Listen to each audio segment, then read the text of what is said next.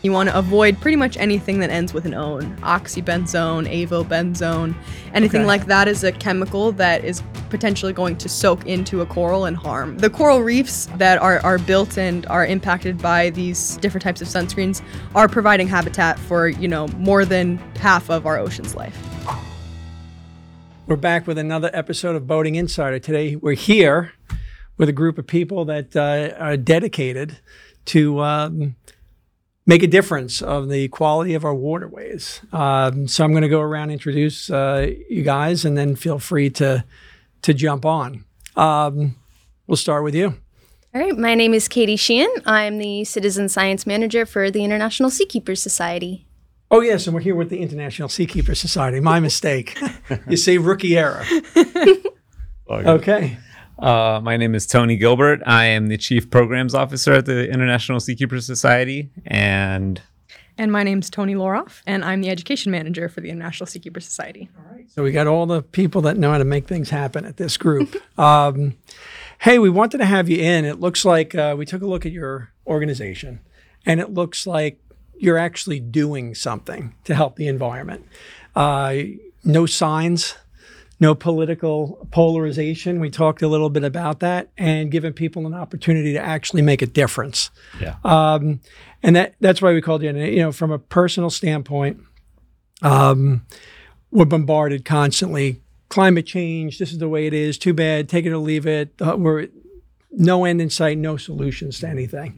Um, y- you know, is the climate a problem? Is, you, reasonable people could debate about it if we're just going through natural cycles or if there's human uh, interference. And certainly, there's probably a, a mix of of both. Um, but I think something that's constantly overlooked, and it's and it and it's the worst thing that I think can happen to is the pollution of our waterways. And um, as we talked about, it's a little little bit of a bug for us that you get uh, all these world leaders at all these uh, climate conferences uh, professing to love the world, and um, all they talk about is carbon, like this gas we can't see.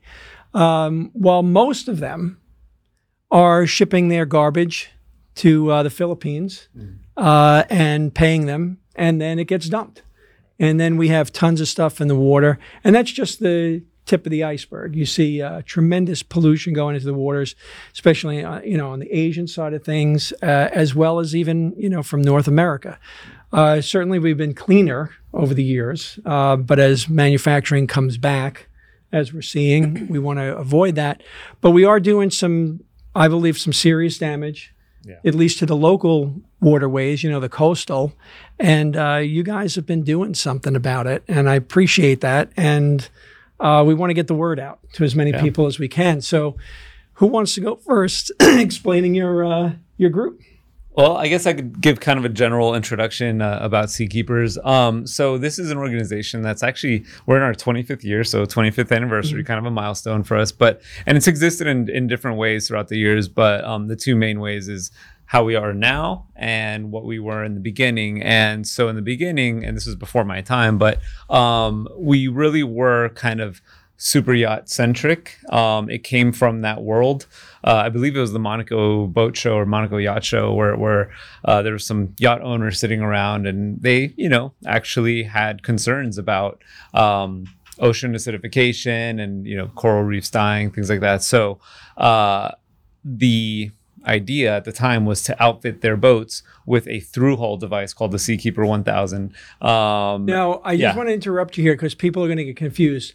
You are not the seakeeper gyroscope. No, and, Right. and you know it's funny you bring that up, and Which happens to let's, be a very let's good nip that in the bud. yeah, here, right? Yeah, well, we are not affiliated with them in any way. Okay. It's a coincidence. We are the International Seakeepers with an S at the end Okay. Common uh, society, whereas they are Seakeeper. And they do something. They are just a company that makes a stabilizer. That's it. Got so it. no affiliation. But Sorry to um, interrupt, but no, I no, no, just by thought it was means. important. and Important and, and, and you know you again this device was called the Seakeeper 1000 and it's installed in your boat. So again, I, I'm sure back then it was it was just as confusing. But um, and what this did was it, it took uh, oceanographic measurements of things you want to know, like uh, surface temperature, uh, pH levels, uh, dissolved oxygen, you know put all this together and with a few other uh, components and you have kind of like a picture of the health of the ocean or the water wherever you're measuring it.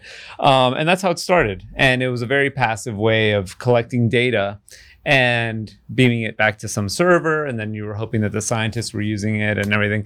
Um, but you know as technology evolves and and this this device kind of became obsolete. You know, um, there's there's other ways of doing that, um, but but and it was hard to maintain. So for reasons, um, and we even actually uh, were inspired by Sylvia Earle, which I'm not sure if you're familiar with Dr. Sylvia Let Earle, but um, but uh, she uh, I think had the idea of of telling our chairman back then, you know, scientists would love to get out on, the water themselves rather than just passively receiving um, uh, the data. And that's where the Discovery Yacht program was born. And that is now sort of our, our primary program um, at Seakeepers. And, you know, it's a little bit of a misnomer because um, the Discovery Yacht program, the, the word yacht is a little limiting, whereas we welcome any boat of any size and shape um, as long as it's well suited for the work that that's needed. Gift to super yachts. Yeah, yeah. So exactly. So um anyway, in the Discovery Yacht program, it, what we do is we uh, try to accomplish our mission by uh, linking the yachting and boating community with the scientific and academic community. So uh, again, if you are a scientist and you and your team need to get out on the water to whether it's tagging sharks or turtles um, or taking samples from coral reefs to study their genetics and you know why are some more resilient to rising water temperatures than others the list goes on of, of, of the, the, the different needs and, and, and reasons why a scientist and their team need to get out on, in, in, in the ocean. Um, we just try to make that happen by linking them with boaters and yacht owners who are willing to take them out. So you're like creating like a a navy for marine biology. Well, we call it the Discovery Yacht Fleet. Okay. uh, or discovery vessels. I, I, I've been taking to calling it discovery vessels more because, like I said, you know, yacht is a, is a limiting term. Um, Sure. And and yeah, and it's just you know the way it works is, and and there's different ways, and we'll describe citizen science in a second. But um, when it's a what we call a scientist-led expedition, where the scientists and their team are actually on board the boat. Um, basically, I'll get a proposal uh, from the scientist saying, okay, it's going to be four of us and we need to be in this location at this time of year um, to do X, Y, and Z. I'll take all that and I'll go through my virtual Rolodex of boats and yachts that I know. Um, and uh, whoever's available and willing to, again, take them out for as free as possible. Sometimes they might need some help with, like, okay, well, can they cover cover the cost of fuel? Sure. Um, but, but, uh, so in that sense, we're like, like, you know, and you've mentioned, so there's some organizations that just say, hey, you know, donate and we'll make sure that the mission gets accomplished. Um, in this case, we're not saying donate cash. We're saying just donate time uh, Right. aboard a, a boat that you probably aren't using that day anyway. Or, you know, if you are, you get to be a part of this really cool uh, scientific endeavor. So, So they so just person who's got the boat has got an opportunity to be involved in actually the scientific research and, and what does it do? yeah, And what is and what are they and just getting a chance to pick the brains of the scientists out there to say, Mhm. all right, what are you looking for? And, and then ultimately, what can you do? right. Because so many places are, let's prove something so we could blame somebody Mm-hmm. And uh, do nothing about it or just collect money from Yeah. you know, in a cynical way. And I'm being a bit cynical, but that's just the way it is. Yeah, I know. Um, There's some truth there. But so you guys go out and you do this, and what are you finding? Like, what are you finding out there? What is your baseline? You know, if you just pop in and go, hey, we noticed this. Oh, this could be bad. We, we didn't know what it was yesterday or Mhm. 200 years ago. What are you what are you collecting? What are you finding? And what's alarming you? Well, um, luckily, a lot of it is not negative. It's, you know, and like you say, there, there should be solutions, not just Sure. this is a problem. And and but those solutions have to be backed by science. Um, so that's what we're trying to make happen, trying to facilitate is okay. Well, and if those solutions are regulatory, okay, well, we just need numbers to back up those. Either existing regulations are good, they're not enough, maybe they should be changed. I mean, just this uh, the, the the early part of the year for three months we were in the in the lower keys um, researching permit aggregations. Now a lot of people think permit isn't that a piece of paper? No there's a, a fish. yeah it's a, it's a very popular sport fish which if you're not in the in the fishing world you might not know but uh, they're very important uh, fish for the economy of, of any kind of fishing um, location like the Florida Keys.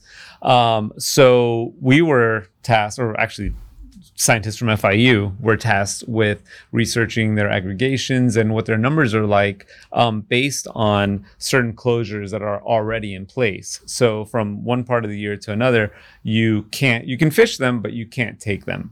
Um, when those closures aren't in effect, then you know it's different. But it's all in in in the um, the goal there is to keep populations healthy, not too many, not too little. Um, and you know sometimes you just got to keep studying that to know. Okay, well, two years ago we put these uh, regulations regulations in place? Are they working? Mm-hmm. Do we need to do more? Should we maybe change it to this location because we see that they've moved to this area? Things like that, and you won't you won't know until you go out there and really. So now, are you yourself. feeding this information to the states or to? Yeah. Um, and then they're making adjustments accordingly. Exactly, and and we aren't ourselves. Uh, we don't get too involved in the actual uh, policy. Yeah. You're just uh, data right. collection. Yeah, which yeah, is good. Yeah, so yeah. you want to get like a baseline. yeah. That's a it's a good way to approach it. Like, hey, and, here's what we're finding, mm-hmm. and go from there. And often these labs are sponsored or granted by regulatory agencies, so they're kind of in direct communication with the agency to say like, what's happening out there. We want to know how our regulations are working, if they need to be changed. Um, so, especially here in South Florida, a lot of the research that our partners do is a lot of monitoring. Mm-hmm. Um, so, going out regularly, collecting data, and seeing have there been a lot of changes? Is this falling through with what we think should be happening based on historical data and things like that? Um, and then kind of making changes as necessary. So, ideally, with that, the more people we get out on the water doing these monitoring, the easier it is to catch things before they happen, like mm-hmm. coral bleaching events or like big, you know, mass fish kills or things like that from yeah. nutrient pollution. Yeah. Um, so, the idea the more that we get people out there, there, the more that we can kind of have all those eyes on the water to really get a better picture of what's happening. Yeah, and I, and I mentioned tagging as another sort of common thing that uh, a lot of marine biologists go out and do. Mm-hmm. And while it's cool to, you know, oh, cool, we, are catching sharks and then, you know, handling them and whatever. Yeah, that's fun and all, but but why? Why are you doing that? And a lot of people ask that question. Well, I mean, there's a lot of things you can learn from having a shark up you know close to the boat and you can take tissue samples and, and blood samples and learn a lot about their biology that way but when you tag them and you're seeing where they're going you're seeing okay well they don't know that there's this imaginary boundary around these bahamian waters where it's a shark sanctuary and they can't be you know fished in certain ways mm-hmm. but they're going to keep going where they go which is right. mm, you know, thousands of miles there. away. Yeah, they, they, they, don't know like, oh, I'm safe here. Right. So I'm no, they go wherever, and we wouldn't know that if it weren't for these tags. Sure. And um, one thing that was really interesting was um, a similar trip where we were actually tagging um, pregnant tiger sharks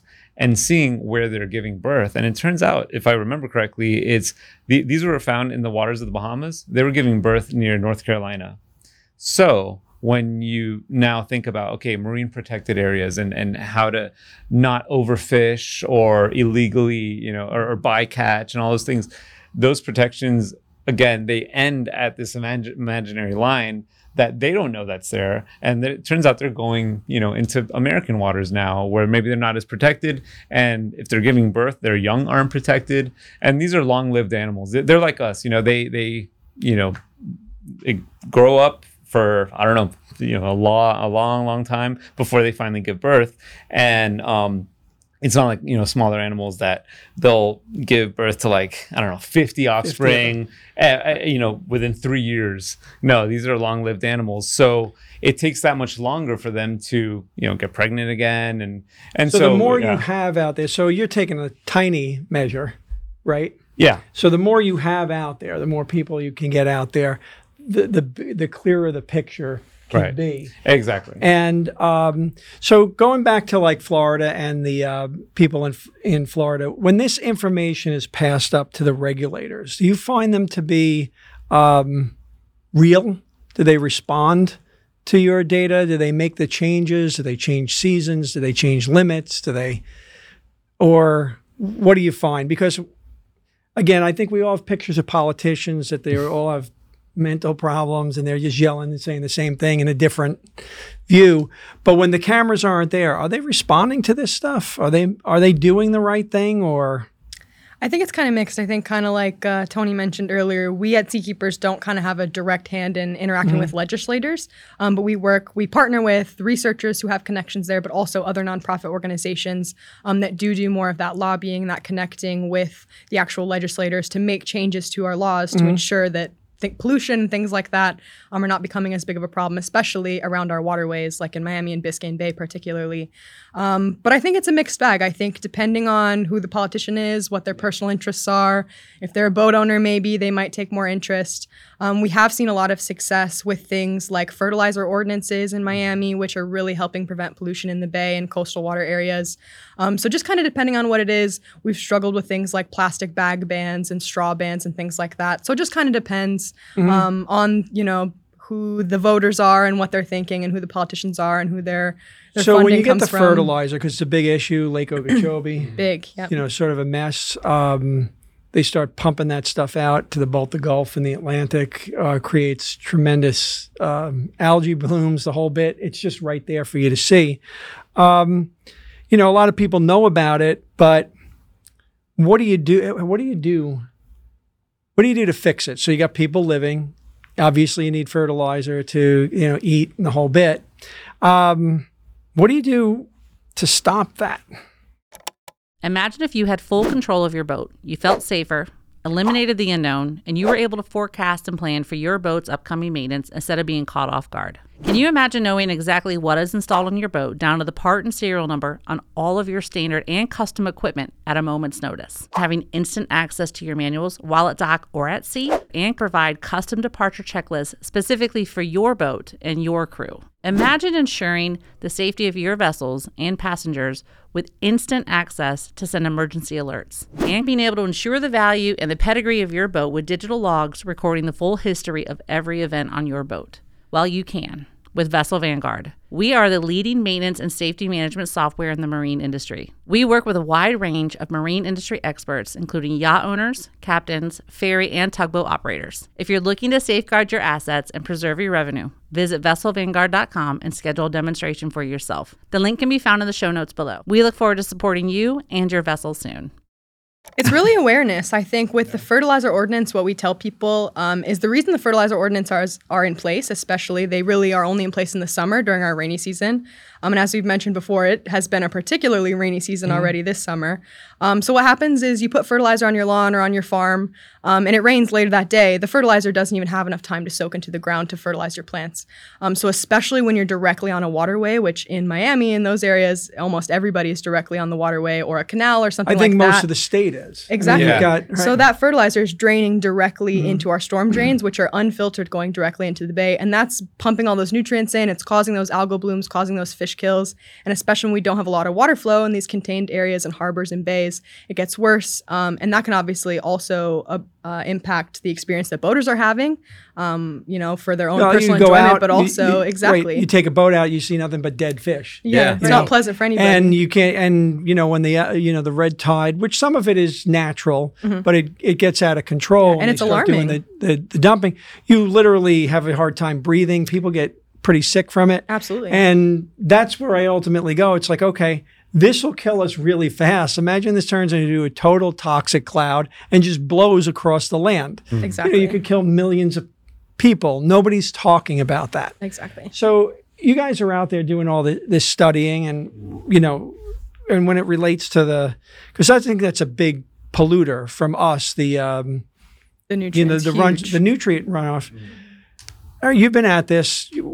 What can you tell business? What what can you put in place to mitigate that behavior, or what can you use as an alternative that really works? So, in other words, can you put you know trap basins in for this stuff that just grab most of this before it goes out? Can you run it through some marshes? What is the what is the natural way or what technology do you think that could solve it? Because I, it's like, all right, there's a problem. How do we fix it? Right. You know, and it and no matter what they do, if you go out and you start beating people up, it's people are going to resist. You're going Right. to, no matter what it is, 50% is going to resist. How do we make this a, an effort? Like make believe we want to go to space and we're, we're, we're, we're battling the Russians to get to space, right? Yeah. How do we just make the environment clean? And, you know, I even see it in some lakes. Uh, if you've got um, certain grasses in the lakes and they're filtering out the lakes, it's much clearer. You know, it's a, it's a natural thing that helps clear up. What's out there? What do you, do you guys have magic wands for us? I think it's tricky too to try to kind of put a band aid on the problem. I mm-hmm. think a lot of these issues you have to address at the source. And, you know, something we tried to do for this is plastic pollution as well. You know, there's so much in our oceans. Every river that leads to the ocean carries tons of plastic every single year. And the only thing we can do is stop producing plastic. You know, we go out and we do beach cleanups, so we'll have people collect potentially hundreds of pounds of trash from a beach in a single day. And there's nothing we can do but put that back into the landfill, right? We can't exactly do anything with it. We partner with some people who turn plastic into art, who do really creative things to kind of get that from preventing it to going into the landfills. But mm-hmm. really, the only way to address that is to kind of cut down on plastic pollution in general. And that might come into play for for other types of pollution too like just finding technologies that address that at the source instead of trying to to Um, no, scramble I'm and to- clean I'm- it up I'm totally with you. But one of the things that I found, and look, you know, from a business standpoint, th- this is what always creates that exactly battle. And Yeah. I'm not, I'm not attacking you for what no i know you it's it's a said, polarizing but I wanna- conversation yeah But it doesn't have to be. So I would come back and say, all right, I'm there too. I don't want the oceans to be polluted, but how do you get rid of plastic? You know what I mean? Like You don't. use it in a, we yeah, get- you don't. So how do you divert it? So I was in uh, tires or another big one. You know, rubber tires, and I'm uh, I was at Yellowstone or somewhere, wherever that geyser is. Yeah. Now you should know Yep. this. They'll be like, "What do you mean?" Yeah, Yeah, yeah, Yeah, Yeah. Yeah. And on the walkways, it was a mix of, um, you know, recycled tires. Rubber. It was Yeah. nice to walk on the Yeah, whole it's bit. cushy. Yeah. Mhm. Um, but where is the? How do you get to the place? Can you put filtering into places? You know what I'm saying? Like, can you go to the farms? Can you go to those creeks where the water's pouring out, like Central Florida? Tons of it going going right into the water, Lake Okeechobee. What can you? you know, do. Like I- I remember this is going back years ago. You had uh, oil fired. I just and I and I came across this having nothing to do. We had a, an oil fired pool heater and then a gas one. And one of the things was like, all right, this gas is like ninety eight percent. It burns. You could put you could put your hand over it. It's not that Clean. hot. Mhm.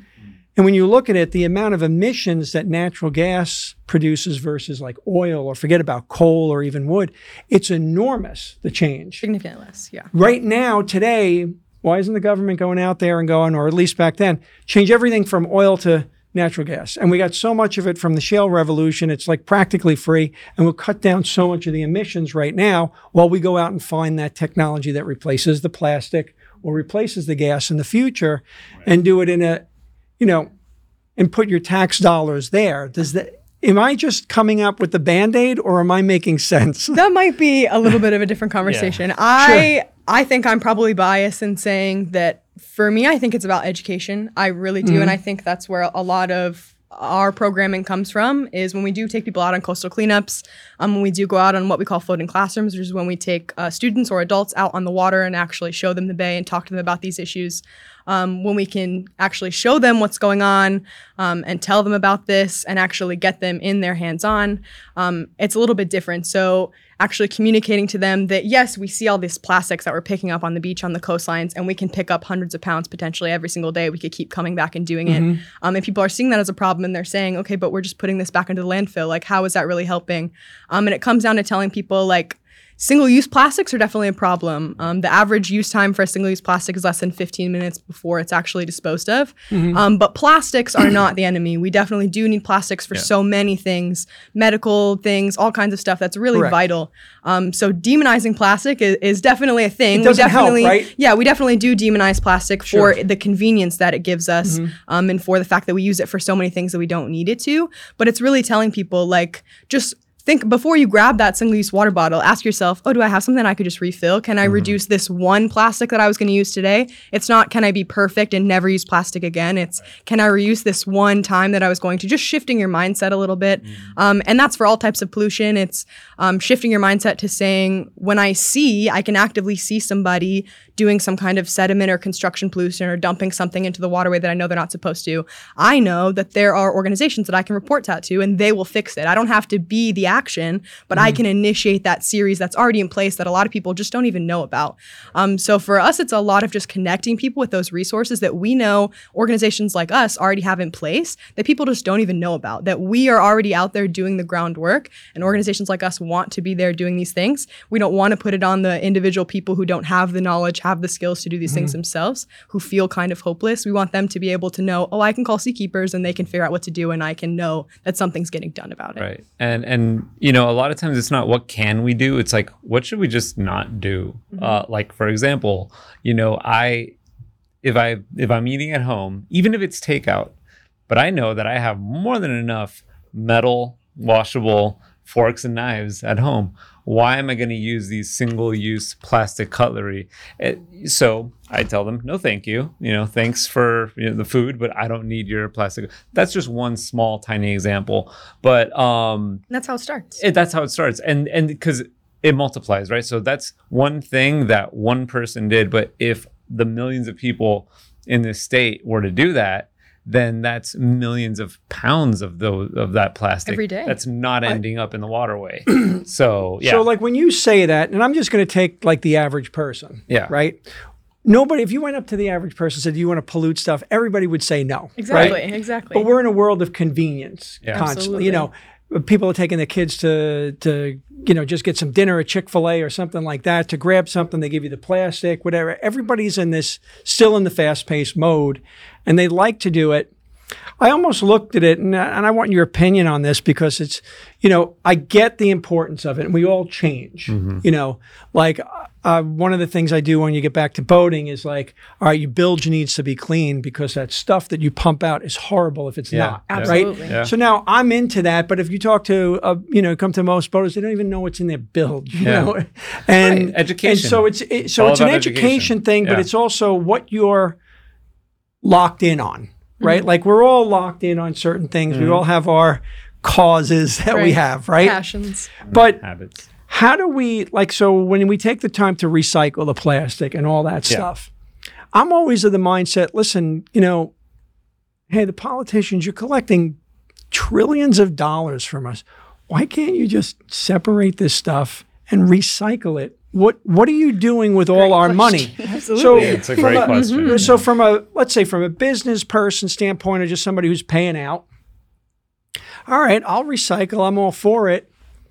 Why can't you do something with this? What What are you doing with all the money that we're gi- giving to you? You know, and uh, what other technologies are out there to get rid of the garbage? Like um, very controversial, and um, I'm sure today, but years ago uh, when I was in New York, they built this plant instead of using a landfill.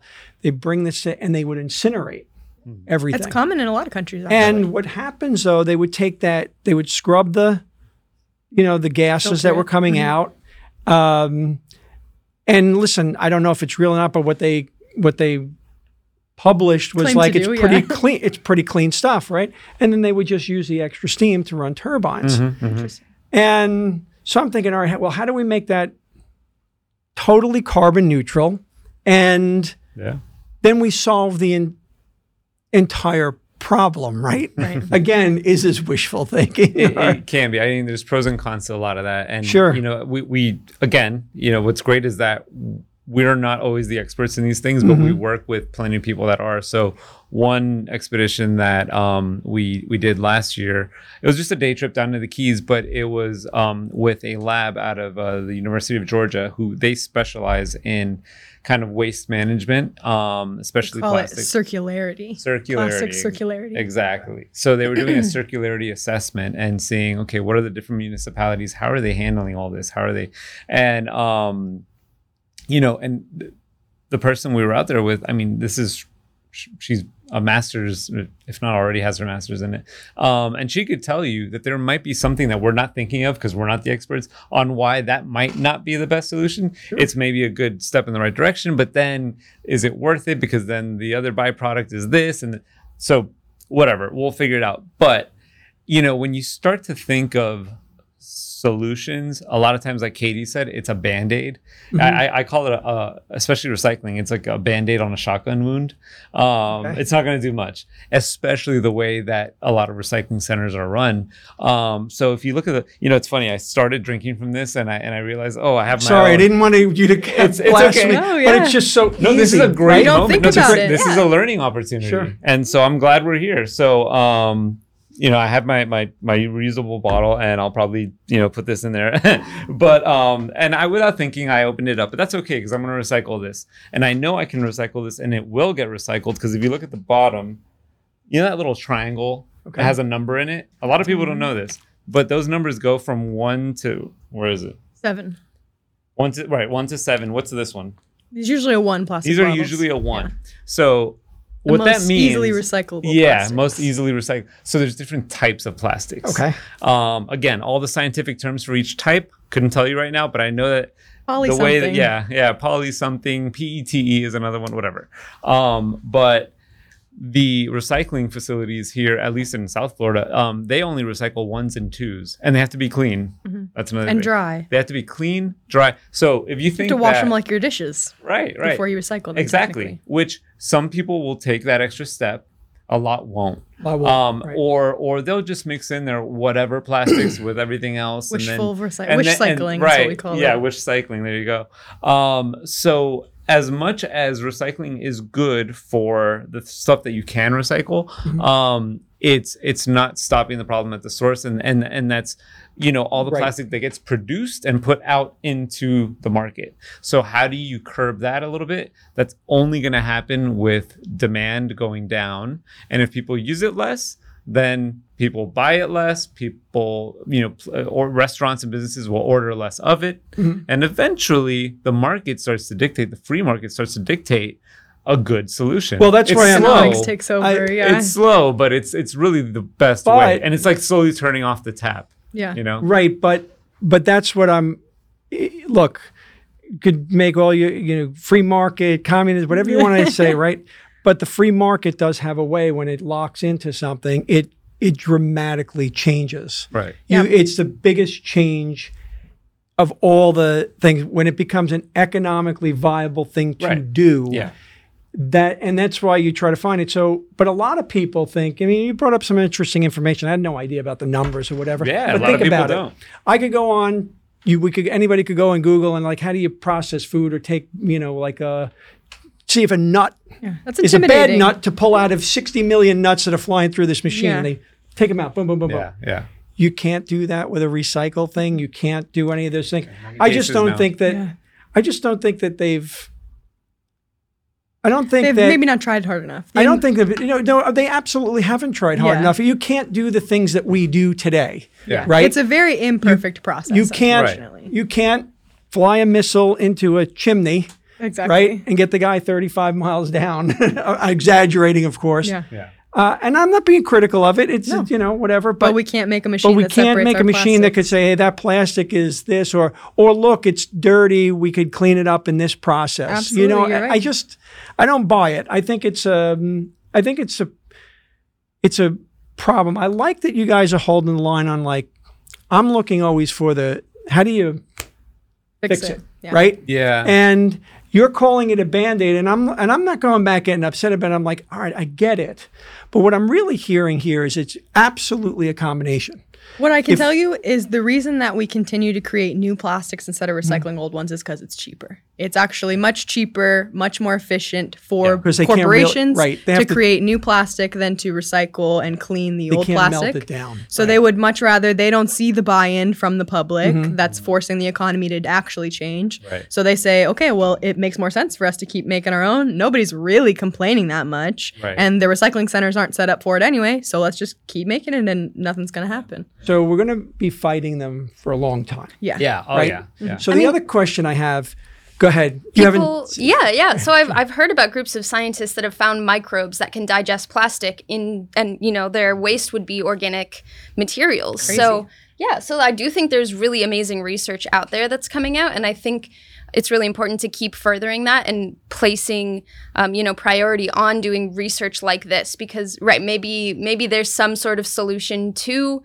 having microbes eat up all the plastic Yeah, or something like that but we just don't know yet and Right. we love to support people that are dedicated to finding novel answers like that Right, but you never know what you introduce, right? Once you Exactly, once that's you the open trick. Something right, you but up you can can of do it in a closed Right. like a confined Sure, you keep it in a area. Yeah. confined area, and um, you know sometimes with that oil-eating bacteria or whatever that, that's out there. But um, but in the meantime, well, we're trying to change minds, right? Why aren't the you know again we go back to the climate change and the concern, and we go right back to the ocean, which is I think is so much more important. Um, why aren't the governments, the super wealthy governments, just sending out ships to collect the garbage in the uh, in the Pacific? Might be a good I'll time to hand bring a over marine to- debris tracker. no, but yeah, I, I think you probably have a good um, uh, answer for that one. Uh, Rebecca's sort of her research, maybe. Well, listen, my point is right is if you want to tax us because we're giving out too much carbon and get us and whatever and create the stuff, you know, if you went out and you said, "All right, listen, we got to tax you for this." Or we're going to use some of the money that we already took from you that we don't know what we're doing with, and we're going to send a bunch of ships out as like the the Western nations that are so dedicated to the to Private the environment. Why can't they just send out tons of these ships With that go out there and just clean up the stuff. And then if the public sees that there's, you know, trillions of pounds of plastic coming in, uh, maybe you'll do. Why haven't? Continents So- of plastic. Right. I mean, the first issue is cost. It's expensive. It requires resources. You're going to have to tow massive nets. I mean, the Pacific garbage patch is what, like the size of It's like a country Texas or something. Yeah. so crazy. And we're actually working with a researcher out of Georgetown University who's studying life at the surface of the ocean. So these are often called neustonic organisms. They're things like blue button jellyfish, or have you ever seen Portuguese man of war? Yes, I love them when they wash it. Yeah. So all of these organisms, right? Yeah. So they live at the surface of the ocean and they're a really important ecosystem. Um, same thing with sargassum, which is that floating seaweed that we have gotten a ton of in South Florida this year. Um, it kind of prolifically grows when it's really, really hot. So all of these creatures call the surface of the life uh, of the ocean home. And it can actually be detrimental to just go out and scoop up everything. where We would be killing a lot. So recently the united nations passed the high seas treaty which is basically a, a mission to further research life at the surface of the ocean and potentially establish marine protected areas so that we can kind of study how valuable this life is how it interacts with other life in the ocean what it could be telling us about all of these different anthropogenic changes that are happening. So it's kind of a multifaceted problem of it would be amazing if we could just take a giant net and scoop all the trash out of the ocean mm-hmm. but we would be taking a lot of marine life with Well, it Well, some organiz- organizations are doing that though, right? There are organizations and that they're are using special kind of nets to sort of like. But it's a huge best- hurdle for them. It takes a lot of funding. It takes a lot of Mm-hmm. specialized equipment. So it's just not. I mean, considering what we know about the fact that these garbage patches are also just exponentially growing because Mm-hmm. we continue to put more plastic out there, um, it's kind of an ongoing battle. If they would just be endlessly going out to try to collect all this Mm-hmm. garbage from the garbage patch, the size of you know a, a U.S. state. So you guys are out there doing your part to basically say, okay, what do you do? And you, you're bringing it back even to boaters or yachters in terms of what to do. And I and I talked a little bit about, um, you know, if I'm going out on the water, I got to make sure that everything is right. You know, that engine room is there. You check it to make sure you don't have any leaks. You know, all check, that stuff yeah. that you do if you're doing the right captaining stuff, right? So um, one of the things you notice is I'll go and look at other people's bilges or if I'm going to buy a boat or whatever. Often you'll find oil, you'll find some gas if it's a gas engine, uh, you'll find some debris. It's right there. Uh, you- then you get a small leak, it starts pumping out. That I mean, horrible stuff right out into the uh, environment, and um, and then that the other thing that I see a lot of is uh, just you know with your holding tanks, whether they're gray or the black holding tanks, and the lack of again, we'll go back to government or whatever, lack of pump out places. right And, um, and people just don't know. A lot of people have no idea what they're doing when they're boating. They jump into it. Um, hopefully, they keep it in the cha- in the channels and don't kill themselves. But when it comes down to those, you know, like all right, my holding tank is full. Uh, I know you got a three mile limit. Um, uh, but I wouldn't be surprised if a lot of people are just pushing that switch whenever they're out on the water. What kind of damage does that do to the environment? Just like one dump. Yeah, especially in places like Florida and the Caribbean where we have corals, um, because that direct influx of nutrients can be really damaging, as well as all the things that it recruits, the bacteria, the things that come along with it, can introduce diseases. Um, what a lot of people don't know is that humans can actually spread diseases to different parts of the ocean. So we can actually pick up um, microbes, pathogens, things like that, carry them with us in the water on our wetsuits when we're diving, on our gear if we're not cleaning it, things like that. So it's not just the boat, it's also, you know, the people, the things you're putting in the water can also be carrying these things with them. They can introduce invasive species, pathogens into these areas and wreak a lot of havoc, which is why, especially places with really big ecotourism industries like the Bahamas are generally so strict about people coming in because they want to make every possible uh, stance to try to make sure that they're limiting the ecological damage that's happening when people are just not thinking about it and being careless and doing those things that they don't think are going to cause damage. So on those, you should just have more pump out stations, right? I, it's very I mean, hard. Like I have a boat in the marina. I can't tell you how many times you'll pull up. You want to get gas? Oh no, the uh, it's broken. More accessibility. It doesn't work. Absolutely. It doesn't work. I'd say they work uh, less than boats do. Yeah, and that's a public infrastructure issue. And in Right. places like South Florida, where sometimes in some places you might have more boats in the water than you have cars on the road at certain times, um, and there aren't access to areas like that, it, it's going to become a problem, whether Right. you think it is or not. And maybe you're not seeing it because people are deciding, oh, I'll just go out and dump it. So they don't see the demand for it, so they're not changing it. Um, and so educating people and saying that's actually really harmful. You should be advocating for, you know, more access to pump stations at your marina or in your county Do you think the manufacturers should play a role in this? of the boats. Yeah. Well, what what could they do? I mean, like maybe warning labels maybe Yeah. Or what, like onboard treatment? Uh, Is there something that? Yeah. I don't know. yeah I don't, Yeah, i'm not sure you that's an interesting I- question Look, there are problems, and then like, how do you? There could be, but how yeah. do you deal with it? So, but it really comes down to what I'm concerned with is that we're not going to do anything until we have some serious problems. And I know that, like, for Yeah. example, like the coral, right? And and I think it gets mixed up because when you go to the, the climate change thing, you have a 50 50 split of people. And most people will go, yeah, like I said, climate change, but they're people are polarized. And so, all right, the coral, yeah, it's from warming waters, whatever the case is. But I think the biggest issue out there is that when you pump out stuff, even from just a small amount of garbage, and you hit those things, I think you're going to do the most. Look, if the planet heats up and something happens to the coral, we may or may not have something to do with that, with the waters, right?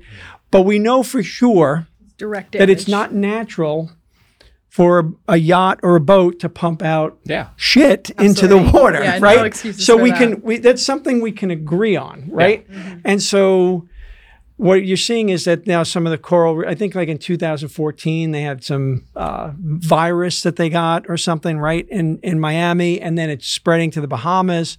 There's some, uh, you know, we've been using actually what uh, some antibiotic to try to help the situation, Yeah, right? yeah. Uh, that's been working, but I think you know, people need to see that. Like, hey, I can't see it. You're telling me it's carbon. Great. What are you doing about it? You want money from me? Hey, you're pumping out crap into the water, and this is what it's doing. It's a different story. And I think people have a, a very quick response to that. And I think that message is certainly out. So, how much damage are we doing to the waterways, the seagrass, which is critical, and all the life forms that are out there that are all part of the chain that we need to protect? Um, and I know that we could do something in terms of dumping. Dumping is a bit, I- I- you know, I'm not denying climate yeah. change. I'm not saying forget all that. But I do know that we're pumping out a bunch of garbage into the water, Yeah. Right. no and it's got to kill a lot of stuff. Yeah, Absolutely. absolutely. So And- what do they? What do we do? What is what is our activity of pumping our garbage into the water? What are you seeing? Um, I mean, as far as pumping, you guys can maybe attest to this more, having more interaction with boats. We don't typically have an issue with like interacting with people who are are dumping. Cruise ships are maybe a, another topic of discussion, um, completely unregulated as far as that. But I think it's really just another condition of education. It's really just letting people know, like, yeah, it might be really inconvenient to wait to pump out your tanks, but considering you should have been preventative and you know pump them out before they got full. Um, but we have the Green Guide to Boating, which it, it is intended to help people kind of make decisions like that and know things that they might not think about with their boat and sustainability. Things like painting your hull with anti-foul, um, using a different type of you know gas and oil mixture depending on your engine, things like that, reducing drag, um, things that people don't think about that it's going to really limit your impact on the environment, your footprint that your boat's going to make. U- using uh, you know mooring balls instead of anchors, especially in some more sensitive areas where there's coral. No, they have them. So, like, if you go down to the Keys or along the Keys, there's a bunch of mooring balls down there. Yeah, you just gotta Um, find them. You, you know, just- Reefs are all make marked better choices. and That's like really that. what it's about. So, one of the things the manufacturers might be able to do is just make- have more, you know, give give people a real understanding of what boating is, or maybe provide them with some courses or things of that nature. Um, Exactly. Because you know you could do a lot of damage out there. You ever see those guys who just hit a sandbar and just hit their Oh, motor? yeah. Like, imagine if they go through a grass field or Oh, something. know. Ideally, I think boating safety and management would be like locally based, especially because in areas like Biscayne Bay, like it's such a unique environment. Um, and boating there is so different than boating in other places, even in South Florida. Um, and people do, you know, we have reefs marked off, sandbars are marked off, but you're always going to see people not knowing what they're doing and running into things, dragging their anchors and things like that. Um, But I think you're going to get if you. There's always going to be. You're Of never. Go, you're never going to be that. But for the most part, keeping people away. Are there any, any things? Uh, you know, as you're getting this data, so people are joining into your organization, being part of that. How has it helped? What have you seen of your efforts? Um, well, All right, I'm, it- you've now guilted me into not using water, so I'm going to use this last episode There you go. to drink this, and I'll, and, then, and then you'll buy, you And know, then you'll be something like hunting, this. right. we'll and, get uh, some boating insider I have water some of them. yeah, yeah, yeah. You just and you know, again, going back to habits and things, you know, when you make it routine, when you make a habit to grab this whenever you leave the house, then that's three less water bottles you might buy that week or whatever. But um, well, anyway, it's routine for me to grab the coffee cup. Exactly. You're right? used So to it's it. routine, and I don't use a reuse. You know, Got to change your habits. so you Yeah. have to change the habits. I'm going to work on that. So, That's such a yeah. human problem, it isn't it? really is, truly. I know it is, it is, but you know, you got to do it. Um, where were we? Um, What, What- changes have we seen? What have changes have you seen? What difference have you have you made? Well, you know, whenever you kind of uh, educate people and you see the little the light bulb moment, oh, I didn't know that. Oh, yeah, that's true. I should, but you know, and so I believe, and we at Seakeepers believe that the message is just as important as The solution. yeah, the solutions and and the research that we're facilitating. So when we go and, and we help either you know scientists get them out on the water learn new things get new data about what's what's going on or in katie's world citizen science which is the, the term we use for well i'll let her expand on that in a second but We have to um, ask you what citizen yeah, science yeah, yeah, is because that's a good one. Give her a segment.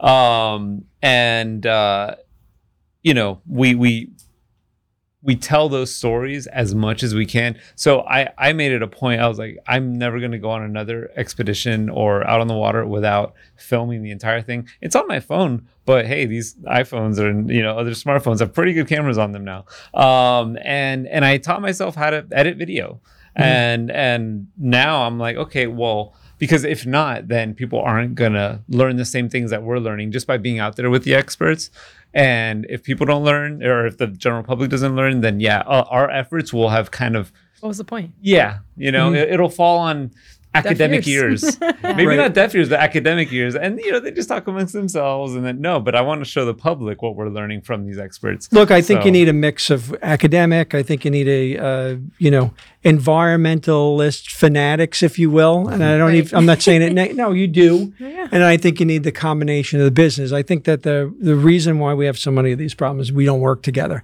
Everybody just says, you're bad. Oh, no, you're actually bad. You don't know what you're talking about. It goes around in circles. Doesn't get there. But, um, you know, as you're talking, I, you know, in terms of people changing their habits, one thing that I found is that people are extremely motivated by money. Wouldn't it be if you told everybody they were they were getting five cents for every piece of plastic that they dropped into their recycle bin, as long as it was clean? How fast do you think it would take to clean up the environment? Yeah, Well, it's funny where I'm from in Michigan. You actually do do that. Well, You- it's like the you get a cans, deposit. right? You yeah, get a you get a deposit. deposit on plastic bottles and aluminum Right. cans, and you do get you get So ten they cents charge back you for for everyone it. you recycle. right? And then they give you back. But you know, if you made it more of a natural, a national thing, and you made it like a big deal, I can't believe it isn't national. It blows. When I moved here, I was like, I don't know why they don't do that everywhere. because you know, hey, clean it up, do whatever the case is, and uh, you know, we'll pay you for it. It's the same thing. You could flip it around on the pump out. The recycling Tell the boat owner that they'll they'll pay X amount of whatever for a gallon of your garbage. Let me tell We'll you, they'd you be lined it up out. Yeah. Yeah. because wouldn't it be cheaper to do that than to Deal with the damage. I mean, if you really think about it, again, go to the cost uh, thing, and if you look the damage that it does to just the environment in, in general to pump that stuff out, we're not seeing it. We're not getting, and hopefully, with your organizations, the more people that get involved and see it, we'll be able to help see the you know the problems. But then, what is the way to fix it? And you're talking about going to the source, and I've just found that money changes people's behavior the fastest in the world. But the punitive stuff creates opposition, and the and the uh, non-punitive gets everybody to to join in. You know, like positive hey, reinforcement versus positive negative. reinforcement. hey, if you get rid of that old uh, vehicle that uh, is pumping out soon, you get a more efficient vehicle. We'll give you tax credit. Absolutely. You know what I mean? And people might say, "Oh, you're giving the tax uh, away to the companies or people for nothing," but the cost of doing that is so much less than having a mess on your hands and try to clean it up. Because what you're telling me on the just scoop up the garbage was my quick solution for it, right? is that was- that Yeah, it's creates even more problems. An ounce of prevention. And you ruined my day with that answer because I thought there was a simple solution. so, um, but you know, these are some of the things, and and maybe you know, it would be great if people could see the data and then come up with some of the solutions of uh, because we do spend the a hope. massive amount of money. The U.S. government spends trillions of dollars a year. I don't know what they're doing with it, Right. I- and most of us don't. We might need some reprioritizing. We need some reprioritizing, but I think that um, you know, and just keep those in the back of your mind when uh, you might go, you know what? There's a way to economically do that. And politicians are always looking for the easy answer, so they might go along with it. People like money, and then you get a win-win for everybody. But let's circle back for a moment, since you ruined my day about just going up and cleaning Bring it it back in here. Uh, what is citizen science? So, citizen science is involving the public in scientific research without the need for scientists, like actual, you know, researchers at universities, to be on board or to be involved in in the data collection process at all. So, So give me an example. So here I am walking around feeling guilty about the bottle, and I'm going to be forced to change this. so It's one just of terrible, but you did it to me. Uh, yeah. So um, what would I do? So, I mean, one of our citizen science projects involving plastics is called Marine Debris Tracker. And so, this is an app that was created that can basically help people to track all of the different pieces of trash that they're finding. So, whether it's at a cleanup organized by a nonprofit like ours, or you're doing your own personal cleanup, or even if you're just on your boat, you know, we encourage a lot of our vessel owners to to keep an eye out, keep a pool net on um, handy when they're traveling, and then if you see trash floating, scoop it up and document it. So just that data being documented can help policies be created, you know, put in place that can limit certain things. Um, so many So what do you have cigarette butts. For this or something? Yeah. Or It's called Marine Debris Tracker. Yeah, I think Okay. it's is it National Geographic funded. Something like that. Um, It's yeah, actually so- created with one of our partner Yeah, research the- the scientists, the, Giant ones Brick at Lab. UGA. yeah. Yeah. yeah so it's really it's a really neat way to document all of these these pieces of trash that everyone's finding and where you know showing where they're ending up what might be the most problematic um, piece of trash or item that's found in a certain area like miami beach banned cigarettes on the beach whether it's enforced well enough is debatable, but you know there there was significant evidence that cigarette butts. I mean, you take a handful of sand and mm-hmm. it's just oh. so many cigarette butts. And they did something about it. You know, that was something that came to people's attention. And we think that things like Marine Debris Tracker can do that too. But we also have science projects that people can be really more um, hands on involved in. So we have something called the Neuston Net Research Collective. This is one of the projects in this collective, is that project I was talking about where she's studying life at the surface of the ocean. And we basically equip boats with a net. So they'll tow it alongside their boat and they can analyze those samples and send them back to the researchers because researchers don't get the funding to travel all over the world to get the samples that they need. So things like that make a big difference. So if you just out Huge. and you Yeah. just throw this net over, you collect it. So what do I do? I'm out on the boat. I'm like, all right, I got to do my part. This is- It takes you 30 minutes and you get samples that are going to significantly enhance a researcher's data. Okay. And they, right now, we have people all over the world participating in this project. So Dr. Rebecca Helm is going to be getting samples from the Arctic, from the South Pacific, are everything in between. These are great. But what people and I find, notice, you know, I'm more in the nitty gritty of the boater. Mm-hmm. You know, from our business, like how do you operate your boat and what do you do? Hey, I could do Sam. What is what do I have to do? Like I grab this net, I put it in a box. What is it? What does it look like for me? Like, all right, I'm going to throw the net over. Then I pull this net up. What do I do? Well, so you'll tow it at about one to two knots for 15 to 30 minutes, just Okay. depending. We have three different projects that are involved. Um, one project is studying sargassum and these single celled toxic algae that it might be transporting to coast. So Okay. that is kind of a project involved in harmful algal blooms. Um, but same thing for all of these projects in the Neuston Net Research Collective. You would put the net over the side of your boat, tow it at a very slow speed for you know upwards of 30 minutes, and then depending on the project, one of the projects is just taking pictures of what you find. That biodiversity Oh, you assessment. don't put it in a box or ship it out. You don't have to for this one. It's How just could you see for pictures. the little small little I mean, cell? you have to get up close. We'll Okay. have participants put so it's collected into a bottle at the end of the net. Okay. You can dump that into a sieve. So Okay. um, just kind of like strain out all the water, and you'll get Whatever's any. Yeah. Critters. types of organisms you find on the surface. And she is just asking people to take close up pictures to send so that she knows. And of course, that comes with coordinates and you know data like that. So Will you be? Are you able to use a GPS from the like photo? Does that no, work? they'll Are they'll you- need to they'll- record. Yeah, so we have okay. data sheets GPS. that everybody gets, and they'll put down their coordinates from their GPS. Okay. and potentially things like how fast they were going, what um, what area they covered in the time that they were towing, if they are able to measure water temperature, things like that. So. Mm-hmm. That is all really important data that these researchers could never have the funding or the time to go out and explore all of these and collect the So data. So this is giving you a big cross section. You're not just getting it from S- Sanibel Everywhere. Island Inlet. Right. You're also getting it from the Great South Bay in New York or whatever, and it's all over the place. And then you could start putting together, yeah. You're, you're crowdsourcing the data crowdsourcing collection. the data, Exactly. which is uh, good. Yeah. and it, you know, it's like again, you could be one scientist on one boat at one location at, at a given point, and you're just studying that one location. But if you are a citizen scientist and part of this greater fleet, it's literally data coming in from all over Yeah. to this to this one person. We're who needs seventy it. percent ocean. It's Yeah. got to get a lot of people out there. I to get know. that I would think it'd be great for schools or whatever kids to go out on trips, do stuff Yeah. like that. We That have would be uh, that would be very helpful. We're connected with um, some families who live full time on sailboats, and a few of these families will have two or three kids that are still doing school while they're living aboard a sailboat traveling the world. It's a dream. It's like a new thing. Yeah. right? Yeah. The YouTube stuff. but some of them are participating in our citizen science projects to count for the science portion of their stu- of their children's education. So it's really Very amazing. cool. They get hands-on experience for marine research. They get to contribute to a global project, and it gets to count for school. So it's a pretty and it's amazing useful, deal. right? Yeah. It's a useful thing to learn. exactly.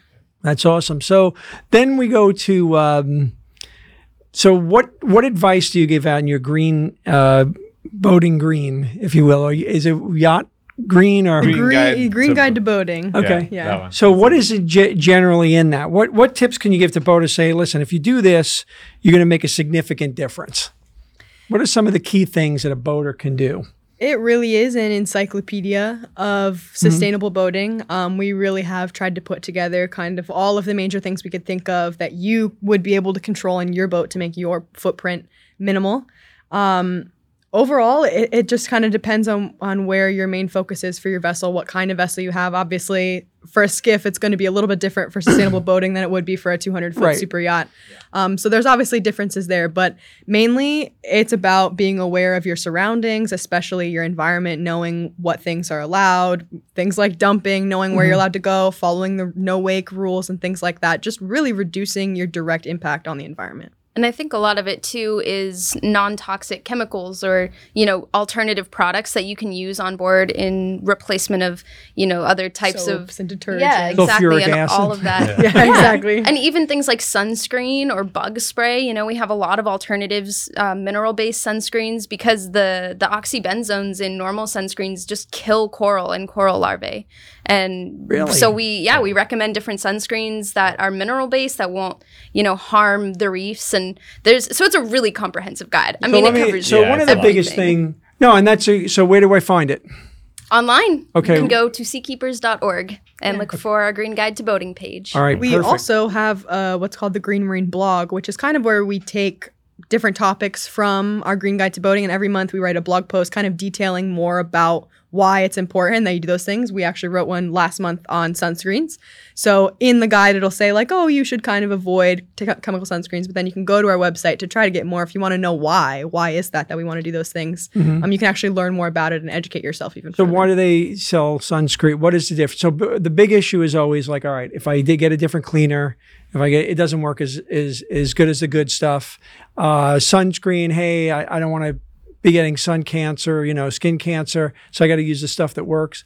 Does the stuff work? What are the differences? Mineral you know, sunscreens are almost outperforming almost all chemical sunscreens, Okay. actually. And So do a they good last mineral longer? sunscreen, yeah, is Look actually for almost the better. percent of zinc oxide. You want something that's more than like 10%. Or titanium. You want, yeah. Yeah. total more than 15 of the active sunscreen ingredients. Um, Okay. And you want to avoid pretty much anything that ends with an own. Oxybenzone, avobenzone, anything Okay. like that is a chemical that is potentially going to soak into a coral and harm the actual reproductive. besides the coral, who else is it? What else does it harm?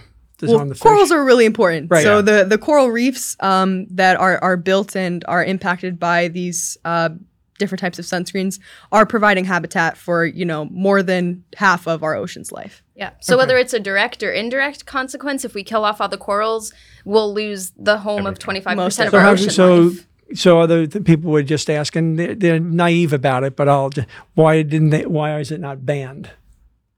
Chemical sunscreens are cheap to make. Yeah. it's all about the money. Yeah. And it depends on how much your local government cares. So Hawaii, I believe, did ban Complete ban yeah on complete ban. chemical sunscreens. In But that's just one state. Um, But here's the other thing: what I found with companies, and I'll be cynical on the company side.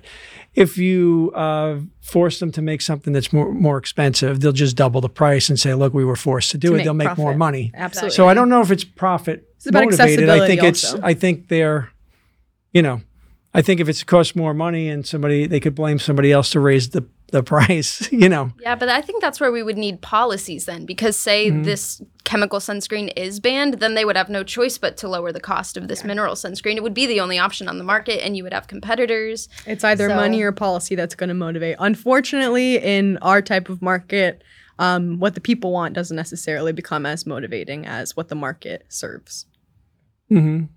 It's a battle. You know, it's a constant battle. and and I'll I'll go back to it, but you know, there's there's little tips and and habits that maybe people don't even think, but the best sunscreen is to cover your skin from the sun. yes.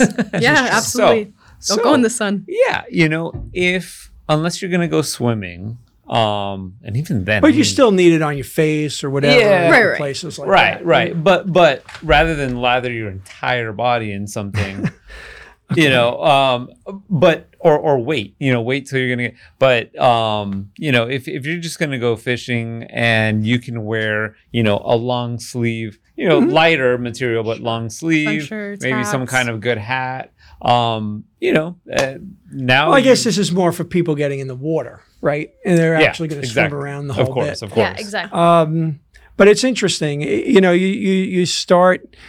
Look, what I'd really like to find is it would be nice if people started working together. It's like it would be nice, but they really, I think they really do, because everybody has different opinions. Every everybody knows everything, and nobody knows anything. I mean, if you just right, oh, we should do this, and it's like completely ridiculous, and like they don't you know said, it. if you went up to people and said, "Do you want to pollute the environment?" chances are they would say no. Right. Uh, but it's really about people knowing that their actions have consequences. Right. And what happens is the policies swing. Mm-hmm. They become so overbearing, and then people Exactly. reject it, and then they don't want to hear anything from the uh, people out there who are trying to clean up the environment Mm-hmm. because they're labeled, and it goes back and forth. And then if you're a business, then you're labeled as being bad. And I don't know what the purpose is. I'm trying to figure out why there has to be such divisive nonsense. Absolutely. But clearly, there are multiple things because, you know, if you take business people, if you take like entrepreneurs, they solve problems. That's what they do. There's a problem and they solve it, right? And all too often, they're demonized as the bad guys because they're just worried about business. Right. So the scientific community never gets an opportunity to use their looking for the, Yeah. you mm-hmm. know, the answer to the, you know, I mean, there the are solution to scientific the problem. entrepreneurs too. Right. Like we have the, like the people who created Seabin, which was directly That's to great. kind of solve a problem in a marina of trash building up in coastal areas. Um, so entrepreneurs are great. We love entrepreneurs. Right. It's just kind of what what problems they're trying to solve. We would Right. love if they were trying to solve our problems and not I, convenience. I just problems. think that there's ways that you know if you're out there getting this data and information and then find you know feeding you know seeding the minds of uh, the entrepreneur if you will or companies of like hey you know if th- if you did this you know why can't we filter certain things why can't we do so it just seems to me that I think if business knew more about what's going on and the why Yeah. they could h- help come up with more, you know, solutions. So it would be, you, and you guys just seem to be out there. You're not. Doesn't seem like you're doing it. It's like you're just going out there, getting the information, trying to educate, and um, and and going that route, which is critical. Yeah. I agree. I, Yeah. now I did this step one. podcast, and I'm I'm I am lamenting that I have to give this up because I know you're right. right. I know you're right. Yeah. It's just so convenient. absolutely. And I'm annoyed that everybody carries like the bottles around. It's like, look at my bottle. And it annoys me. It's a personality trait. yeah. Well, you know? You can be one of those people too. yeah. Now I have to You be can one. design your own. Although I did use one when I was bottle. hiking in the in the mountains because They because come in uh, handy. yeah. Gotta because you know you can't carry 14 bottles and when you're up 10,000 feet or wherever we were Yeah. Yeah. if you don't drink water every second you're going to die so Yeah. you know I'm going up to water fountains I never do that Yeah. it's just ridiculous I mean, look, we're, we're lucky enough that we live in a country where nine times out of 10, you're going to open a tap and it's going to be drinkable, potable Sure. water. Exactly. so I say we, we, we, you know, use what we have. Um, and, and there's really, I don't know, I, I see personally, I see no reason for buying water that's bottled from a store. Um, you know, Sometimes there's it filters. comes from the same source. yeah, yeah, and that's another thing. I mean, but it th- costs these- like the, the cost is Yeah, and you're paying for it. Water- Exactly. yeah, exactly. No, I know you're you're already paying for it on some level, you know, to get it from your tap, and then you're paying even more for to get it in a bottle, which the quality isn't always better. Um, you can buy a Brita filter if you really need it. Um, you know, some people are like, "Ill tap water is gross," and okay, fine. I don't know what they're talking. I really don't. I've it- never put it- found the Put it difference. in put it in a Brita And filter. bottled if water you has need to. flavors too, which is funny. Yeah. Yeah. So, um, and and you know, if you really do, if you're in a situation where you do need to have individually packaged containers of water um, to give out to people or whatever, there are all, all alternatives. So, metal bottle, you know, Yeah, aluminum, aluminum bottles, aluminum cans now. So, Cardboard, Cardboard, ones yeah. cardboard. There you go. Yeah. Look, So there, I'm there, there's a solutions. cardboard there's- box. It just doesn't seem the same. I'll go with the aluminum. I tried Aluminum, them. Yeah, infinitely recyclable. So you Yeah. still have options, non-plastic options. They're out there. People Yeah. just don't know and still about them. convenient. And, and I, I don't Yeah. know. Listen, And people forget. It's so we have to remind them. it's fine. You don't need the straw. I can't drink from a paper straw. Come on, it's not a solution. They have agave straws. Pasta straws. Those even- are basically, I mean, they feel like Pasta plastic. pasta straws. They have pasta straws. I didn't know that.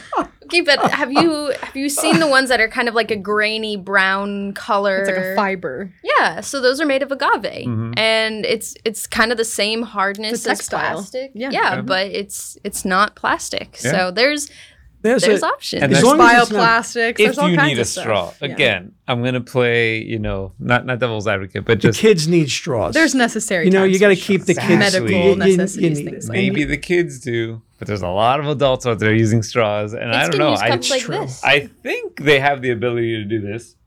They do. Usually, but what if you're driving and you're gulping it? I do it This- every my day. bottle has a straw on it. It still works. I can do it. You can do it too. yeah.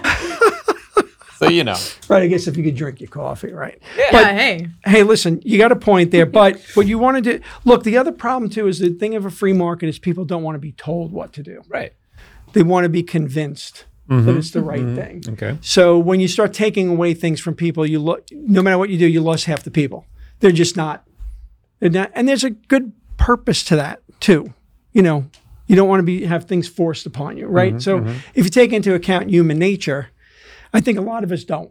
We'll just do this. This is bad, so therefore we've determined and we're going to make you. And then you just, it just, look, we've been living it for 20 years. It's not getting us anywhere. We just go around in circles. We have all these resources and all these capabilities, and we solve nothing anymore. We just fight over the color of red and blue, and that's it. And we don't do anything else. And we're actually getting dumb as a result of it. Yeah. People should be talking about these things. Uh, look, we just learned here. I'm like, get those ships out. You frauds in, in these governments telling us you're cleaning up the environment. Get them out there. Now, I would venture to guess that those world leaders don't know that, that you'd be affecting the surface either, right? Right. yeah. and it would just go, you know, nowhere. But I would come back to the scientific community and like, I had a great idea. Well, how do we still do it? Can you find a solution for me? Come on, you're the scientist. yeah. And then you get that banter back and forth and the minds working together. You get minds working together and then you could start shifting the whole thing. Don't take away my straw. Give me something that's hard enough to drink the thing. And that's Oh, part of the benefit right. of connecting the researchers to the Connecting public the researchers. with what Right. we were able to do. Yeah. So that's an, but it's really interesting that you're taking yacht owners who are always viewed as, or the boat owners as being like the bad guys Sure. for the That's part of the problem, and Chi- absolutely. And China, which is great because just your approach says, hey, we want to work together. We don't want to, You don't have to be demonized Yeah, for it- being don't a it's- boat have to be demonized, and then you could start opening up Right, the world. And a- I and I I think that's what. So now this has made me think. I have to come back to more things with you, guys, and say, all right, what about this solution? What? Because I've got to come up with something that you go, oh, that's great, that'll work. New citizen science project. And then how do you and then how do you make it on a mass scale? Because we do change Right. fast. And as far as like the zincs or whatever the things are, and I'm looking for mineral Yes. Mineral Uh, sunscreen. Yep. Yeah. sunscreen.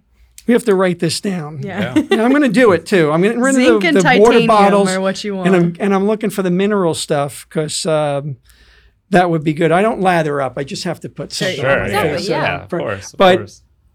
Um, you know, there, there's there's a whole bunch of things out there that we can, you know, do to make a difference. But when I'm, when you were talking about the cost of things, think about it for a minute. I won't mention the theme parks, but in some theme parks, this costs ten dollars. oh, of course. Right.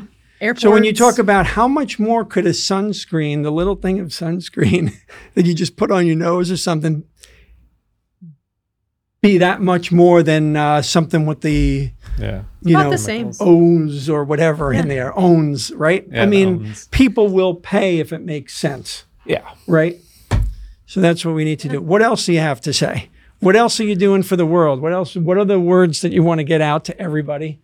And uh, you know, the boaters definitely should go to the boating green, and it seems like common sense stuff, which is awesome. And I think the approach of common sense, you know, and trying to help clean up the environment is a great way. So I think they should do it. You should probably get try to get that into the hands of the manufacturers. I think what we're going to do too, we're going to take our product, which is Vessel Vanguard, quick thing in there for it, and we're going to put that on every boat that's um, that's out there in their uh, document section. awesome. There you go. You know what I'm saying? So let's do that. Let's just do that across the board. So let's down, down download that document and let's make a big deal about that. And maybe we could put it even in some of our marketing things like, hey, the environment matters.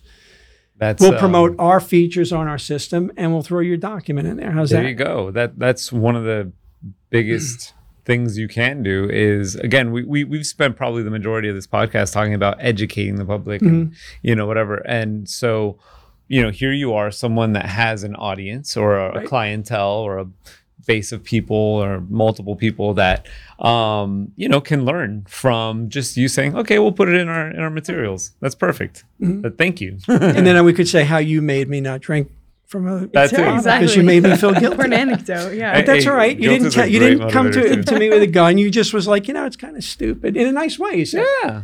It's You just did. education. right, and you were so what it is. like bothered when you picked up that bottle. I was like, I didn't know it had this much of an effect, and we gave you plastic bottles. No, but So as. It hosts, it's like, you know what?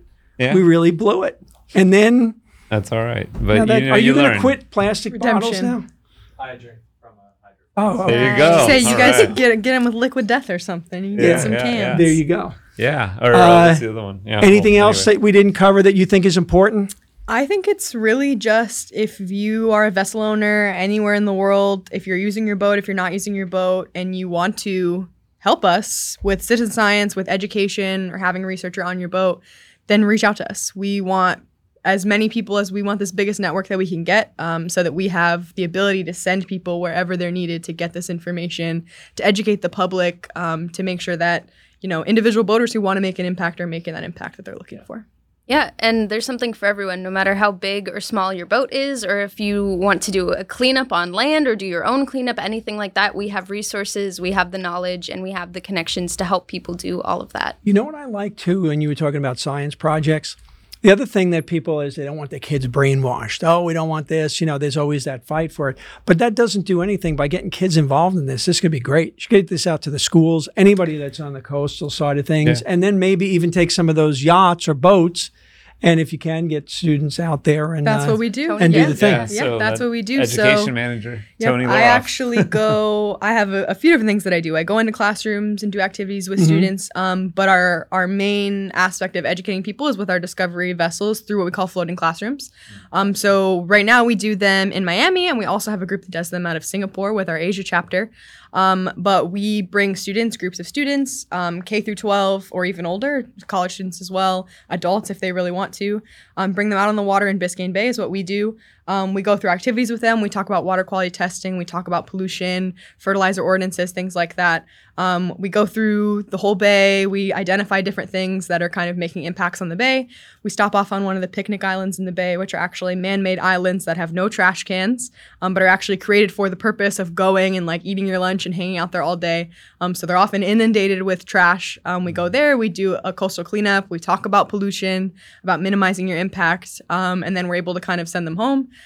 Um, and the feedback is fantastic, especially when parents are able to join us, because sometimes kids are too young to really know what their impact is. Um, but especially when you're able to have parents or educators join the students on the trip, um, especially those younger students, you can really see that clicking when you're when you're saying things to them. Oh, did you know that this makes such an impact? Did you know that this choice can can lead to this consequence?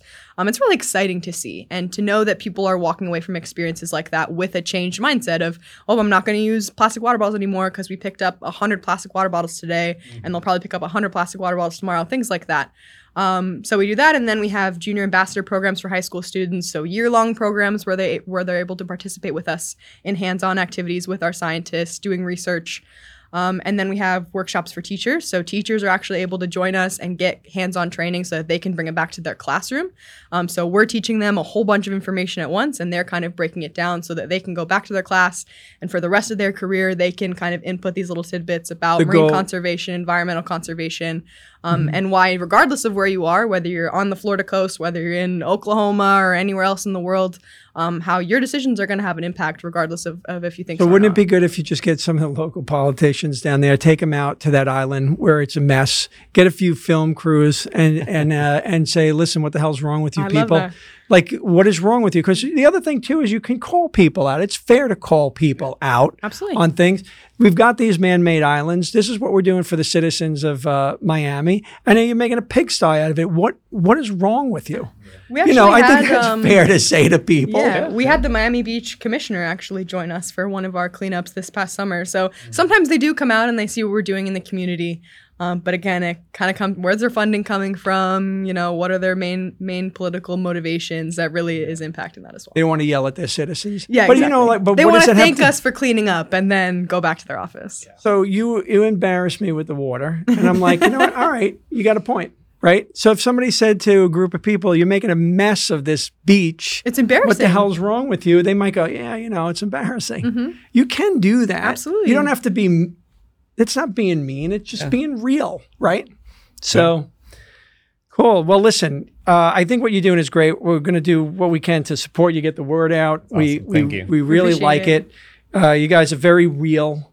Um, and uh, hopefully that information uh, that you're that you're pulling out there and the education that you're doing uh, makes a bigger difference. And uh, we appreciate you coming down over, over to Fort Myers today, taking Yeah, a trip yeah. over. Thanks for having us. Um, Absolutely. Tony, what's the process of getting involved in your organization? Yeah, so it's pretty simple. We've tried to make it as simple as possible with a um, uh, a form that you fill out really quick and easy on our website. So if you go to seakeepers.org, um, and if you th- there's a number of places to get to it, but um, basically whenever you see a, a link or something that says uh, join our Discovery Yacht Fleet or you know be Become a part of the, discovery vessel. yeah, become a discovery vessel. It's different ways of wording it and different spots where you'll find that button. But you click on it, and now you've got this form that you just say, you know, your name, your boat, um, y- different specs about your boat. Um, and once you press submit, we get that. We reach out to you and say, "Hey, thanks so much for for filling out this form.